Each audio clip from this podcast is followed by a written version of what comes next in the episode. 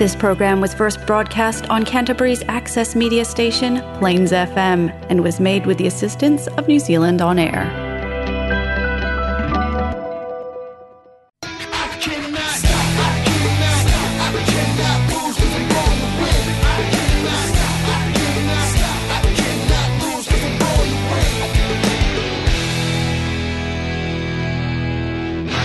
Welcome to Men Talk on Plains FM 96.9, a playful search for understanding and appreciation of men. I'm Ian Ferguson, coordinator of International Men's Day in New Zealand. On today's show, I'm very pleased to talk to Bettina Arndt. Bettina is a courageous and forthright advocate for men. She received the Member of the Order of Australia Award in 2020 for significant service to the community as a social commentator and to gender equity for advocacy for men. So thank you very much for coming on, Bettina. Nice to be here, Ian. Nice to talk to you. So perhaps we can start with a little bit of your, your history, your journey. I've worked pretty much all my life in the media, um, having started out thinking I was going to be a clinical psychologist.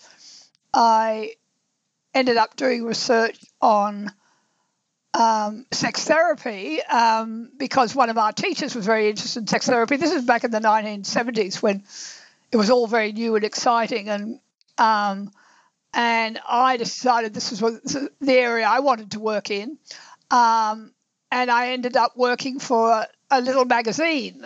Uh, it was called Forum, which was an ad, sort of an adult sex education magazine based mainly around answering people's letters who had sexual problems or concerns about sex. Anyway, so I got involved in that um, and had a fantastic first 10 years of my career, mainly working in the media, teaching people about sex. And so if, if you if you come meet anybody over 60 or, or so, maybe a bit later, a bit older, uh, in Australia, they will probably remember me from I was on television and radio every day for every week. Um, talking about this sort of stuff. Uh, and it was a fantastic start to my career.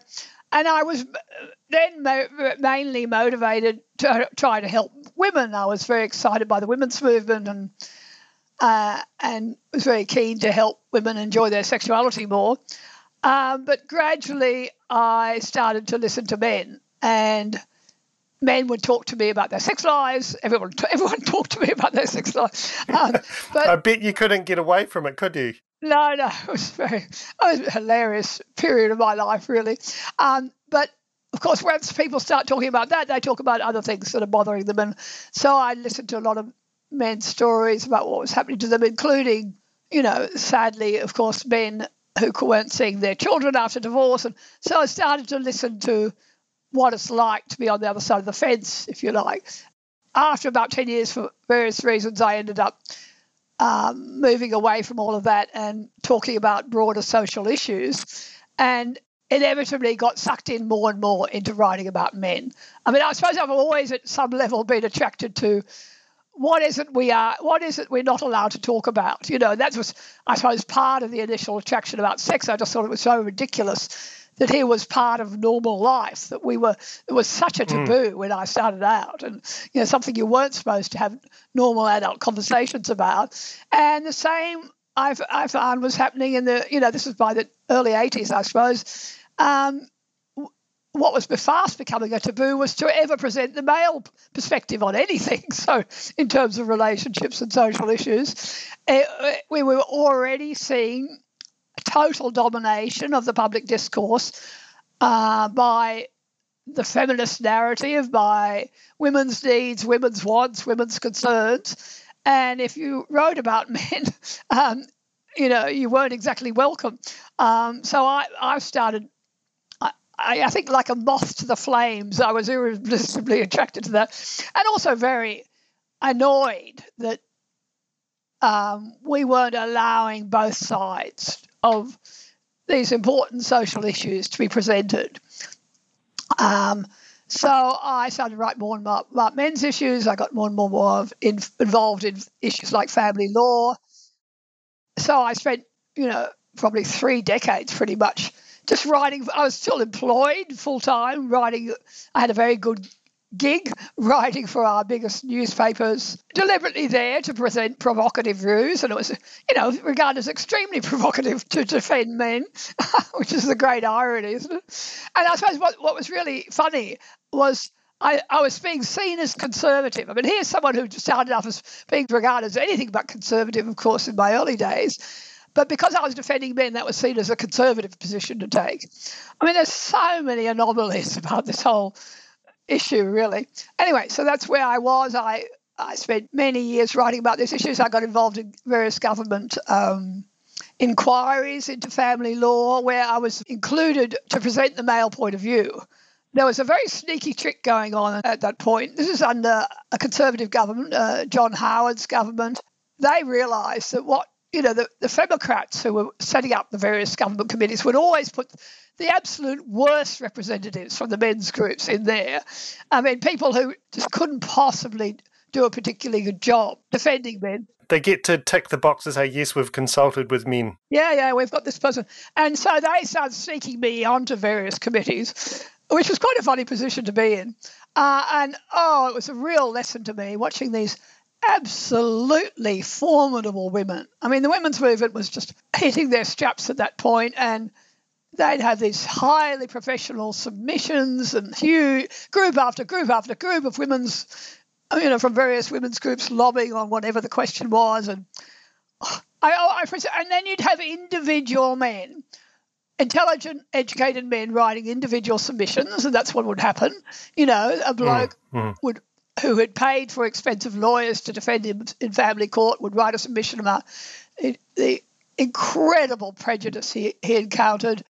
It's like a a mosquito throwing himself at one of those enormous electronic mozzie zappers. You know, I mean, here was this huge mach- feminist machine running the place, and these blokes on their own trying to present what was a very reasonable point of view, and they had no hope in hell. Um, but it's because men, as you know, don't get together. I mean, this has the, been the extraordinary thing to witness that our society, which is still essentially has a lot of men in power, uh, and that's, of course, the big argument from the feminist point of view. We must be listening to men because all the men are in power talking.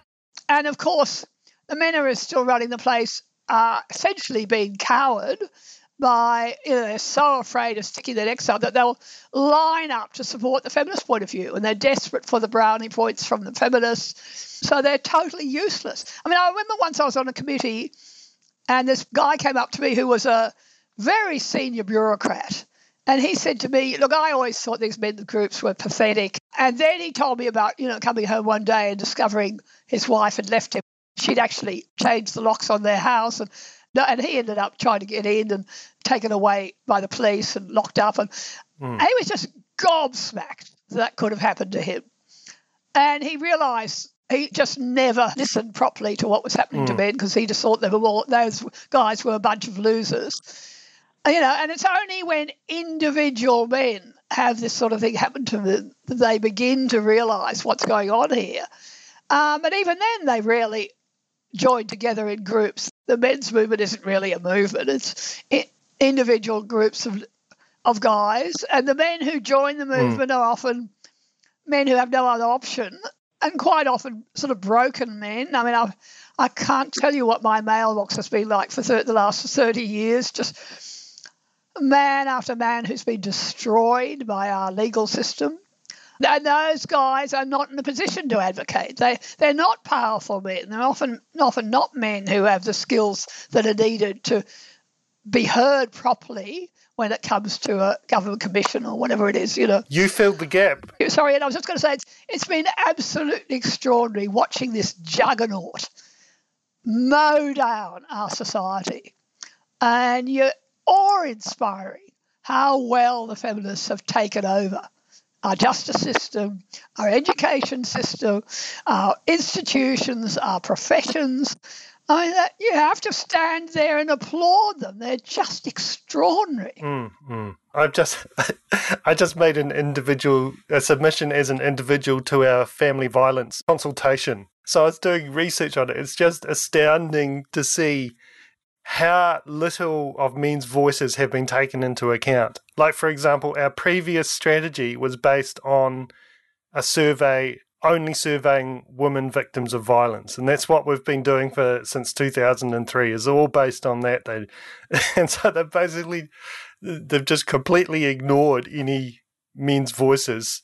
Uh, is and yeah, and of course, uh, yeah, I. I I know. It's just, oh, you don't know where to start, do you? And, you know, the trouble is, I would probably, having been on some of those committees, I would say, don't bother making submissions, which is really sad. But they don't read them. I mean, the, the, the bureaucrats, the femino, femocrats running these things, you know, they, they essentially, of course, shape the whole report mm.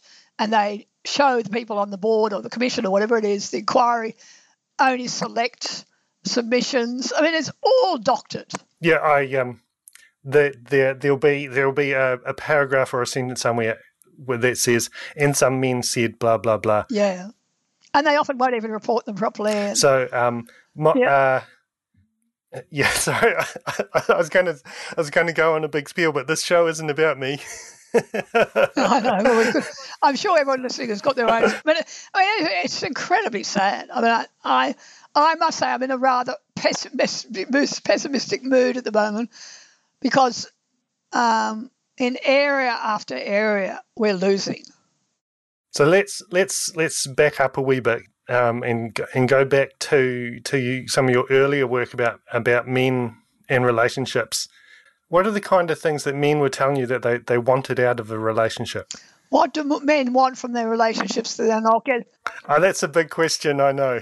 well, well, no. I mean, I would say the number one if you walk down the streets of New Zealand or Australia and ask married men what they're not getting from their relationships, there'd be one big answer, and that would be more sex.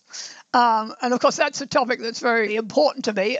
About 12 years ago, I wrote a book called The Sex Diaries.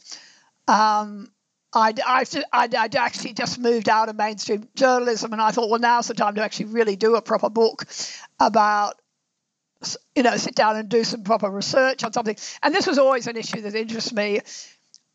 Uh, uh, what's happening in relationships in terms of the sex supply? If one person wants sex more than the other, what happens? Um, and because uh, I spent my whole life with men talking to me about, I mean, essentially being sex starved, and we, we and I watched this whole progression from the the 1950s when I was child, you know, I mean, growing up in the 1950s through to the 60s when there was this total reversal. We went from sex being part of the wifely duty and men having conjugal rights to a situation now where, where if women don't want sex, it just doesn't happen. And this whole narrative about, um, mm. you know, any idea that there's any obligation to c- take care of your partner's sexual needs has just gone out the window. well, in in in one direction. In one direction, yeah, absolutely, yeah. Uh, so, um, if for for women, um, there's a lot of talk about how um, men need to pick lift up their game in the in the bedroom and oh, yeah. and that sort oh, of thing. Uh, look, you know, there's endless criticism of men, but the bottom line issue we, we know in relationships there's actually a growing gap in sexual desire in relationships now. It's getting worse. Um, lots of women, the majority of women, in fact, go off sex in long term relationships, lose interest, and now they feel no no obligation to do anything about that. They're told that's just fine. You know, the man should suck it up or not suck it up or whatever. Um, yeah. So they, you know, it's very clear that this is something that men are expected to put up with. Anyway, I did this wonderful book where I had 98 couples who kept diaries for up to a year about how they negotiate their sex supply. You know, and so if you feel like having sex um, on any one day, you know, do you try to initiate it? How does she react or how mm. does he react? And they were right. So they were writing these diaries for me every day. And they'd send them in to me at like three o'clock in the morning, and I'd leap out of bed every day to see what happened last night. It was, I mean, it was the most extraordinary period of my mm. life, and I mean, I loved doing that book, and it was uh, really significant. It ended up being translated into languages all over the world, and I heard from people all over the world, and just this, and not just men, lots of men, of course, saying they'd never really heard anybody talk about what that's like for a hmm. man. Mm. to have to beg for sex. Um, but women writing to me saying that, you know, women would say they ne- never really thought about what that was like for their partners. Uh, I was once giving a talk to a group of lawyers, husbands and wives, you know, together uh, at a dinner, and a woman came up to me afterwards and she said she was sitting there with her husband while I was speaking, and he suddenly teared up. He got and tears were running down his cheeks, and he grabbed a glass of water, and she'd never seen that man cry, and she was so shocked that clearly I was talking about something that meant so much to him. Mm, mm. I mean, she was sounding like a, a sensible woman who said, "I'm going to go and find out what's going on here," and and she, she obviously felt very guilty that they never talked about it. Um, but I mean, that's, so it's an amazing experience. Anyway, that that was just one area. I'm not saying that's all that matters to men, but I'm saying that's a really big thing Mm. that they're not even allowed to talk about it. Yeah, I um I, s- I s- I saw a tweet where um, a psychologist said um, a relationship without sex for men is like a relationship without conversation for a woman, which I thought was was quite insightful. Pretty good. And you notice Jordan Peterson recently has been getting much more outspoken about that, saying it's not on, you know, and and that if if there's no sex happening in the marriage, one person is making that decision usually, you know, to The relationship should work for both people. yeah. But what we hear now, I mean, what we hear endlessly is everything, as you say, women talking endlessly about what's wrong, what's missing from their relationships, and he should talk more, and he should do this, and he should help me more around the house, and he doesn't help with, you know, all this stuff. We they go on and on and on about what's missing for women, and you know, this huge issue for men just doesn't get a look in.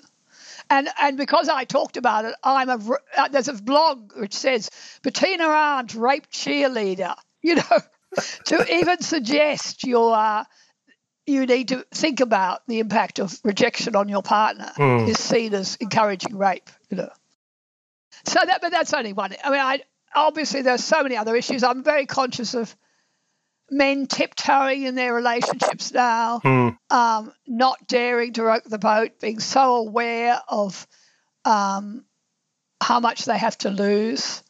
Um, really scary stuff. I, I think I might, you know, I haven't talked yet about, I've been working for the last year or so on a project called Mothers of Sons, where, I mean, I've always had women coming to me talking about what, you know, older women talking about what's happened to their sons you know, they're not seeing their grandchildren anymore because they've had a divorce and the, the ex-wife won't let them see the, the kids anymore, whatever it is. Uh, and so we put together this website, which is all about mothers telling the stories of what's happened to these to their families, to their sons, and, and the impact on the whole family. And we did a project recently where we were, tr- we, I was trying to get people to come forward with examples of shaming of boys in schools. Mm.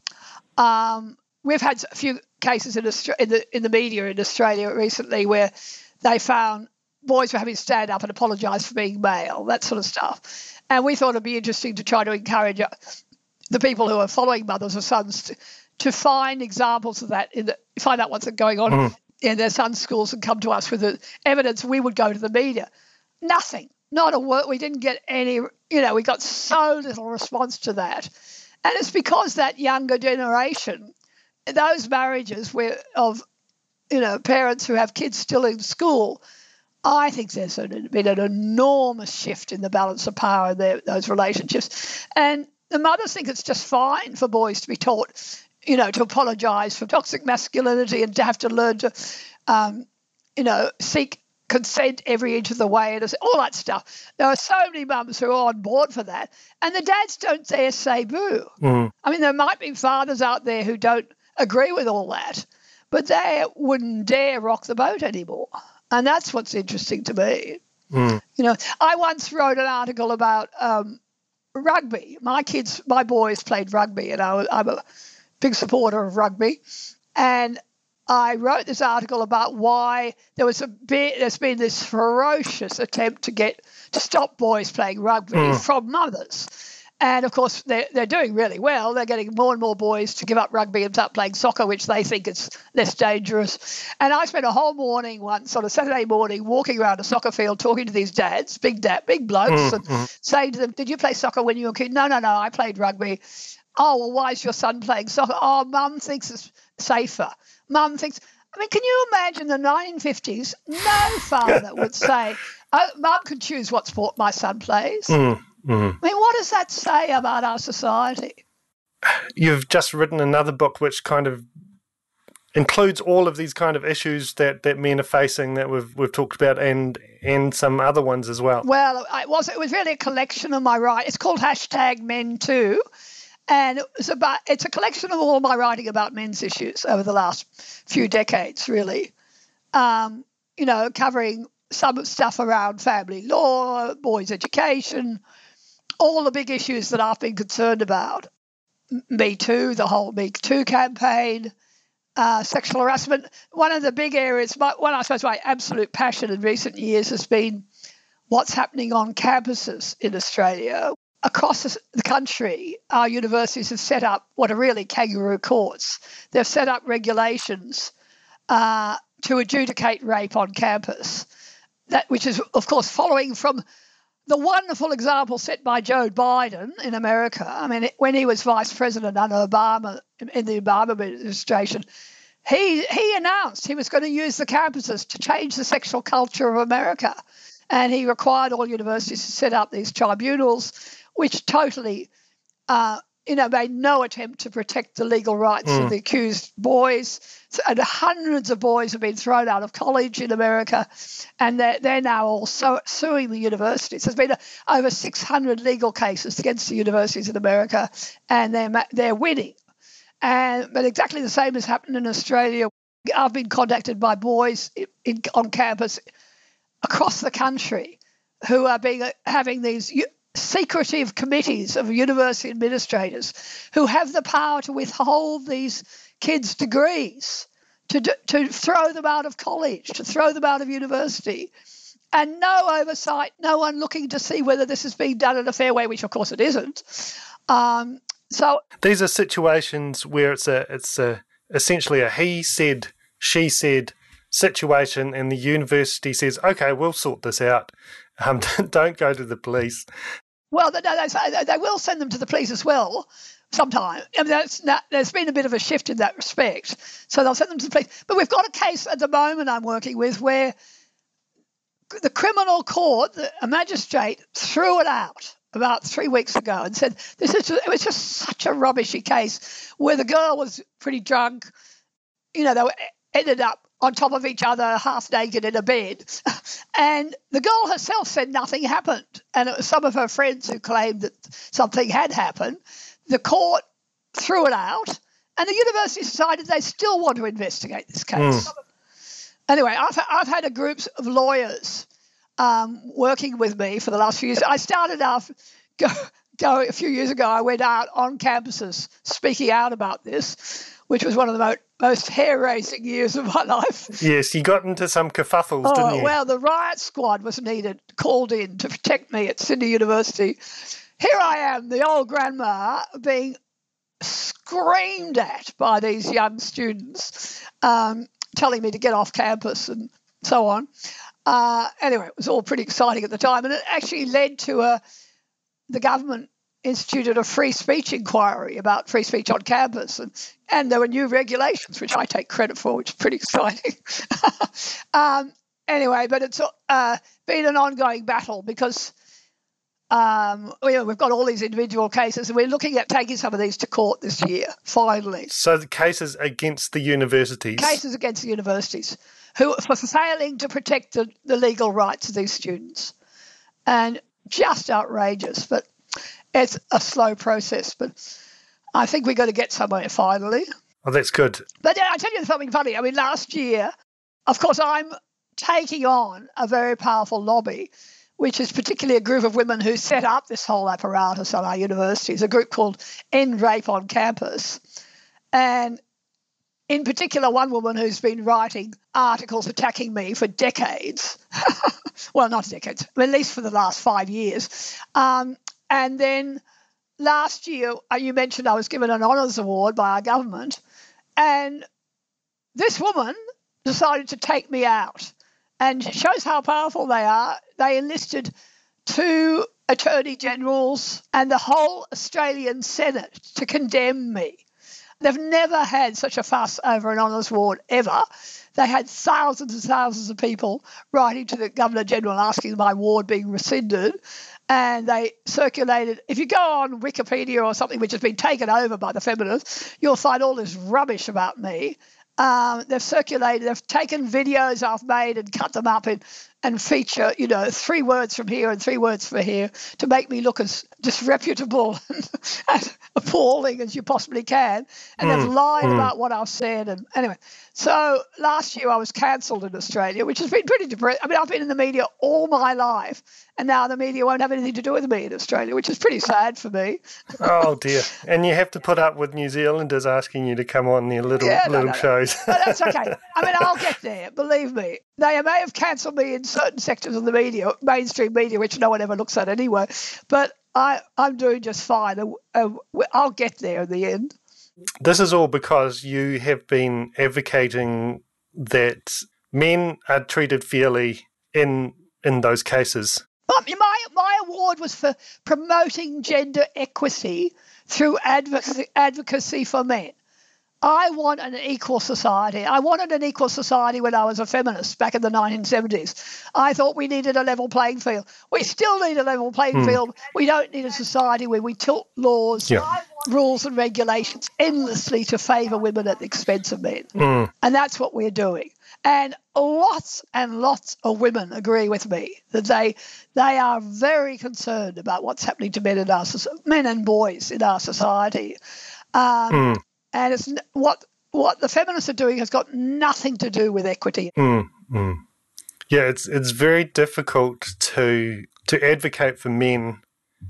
Um, I know that I've been treated with suspicion when I've tried to um, to advocate. Um, there was a an organisation doing um, they're trying to put together a diversity and inclusion strategy for New Zealand, and so I I contacted them and said, I'd like to be involved in your in your consultation. Um, I'm interested in in men, and then they had to kind of vet me to make sure that I wasn't crazy or you know and it was like it was an interesting interesting process but not something that i can imagine any other advocates would have to go through. If someone said i'd like to advocate for so and so in your in your consultation that that wouldn't happen. So there's a no no. it's it's difficult to advocate for men. Oh, it is, and of course, it's much easier as a woman. I mean, that, that's, that's always been my advantage. That uh, people have been writing to me for years and years and years saying, "I could never say that. Thank, thank you for saying that." You know that I can speak out about issues um, that men would dr- dare say publicly.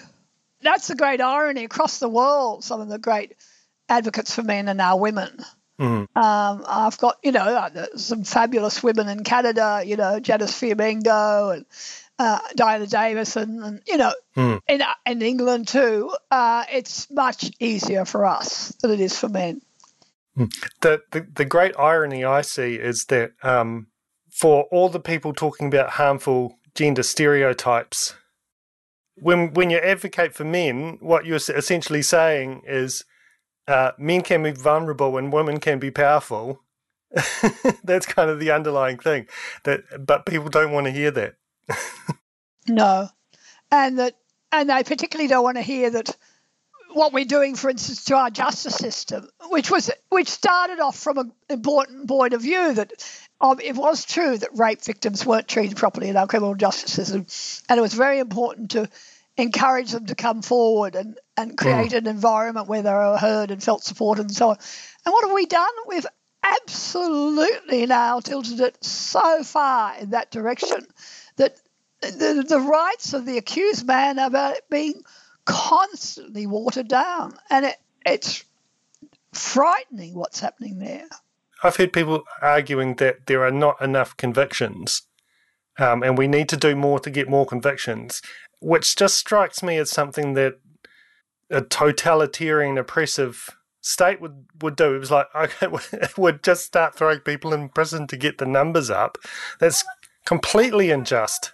Well, that's that's the great irony, Ian. I mean, that's how this whole campus stuff started. The feminists on the record have said that's why they wanted to get on campuses because what the area that in terms of sexual assault they're really concerned about are the date rape cases and the cases of young kids who are either dating or you know it's just a hookup or whatever it is and those are the sex, hmm. complicated mm. sexual consent cases which when they go to court juries don't won't, usually won't send those young guys to prison mm-hmm. for seven or ten years when they don't know who to believe it's a he said she said case mm. and the feminists have openly stated that's why they wanted to get on campus and have a different standard of proof the lowest standard of proof the balance of probabilities and that's what they've done I mean, it's just gobsmacking.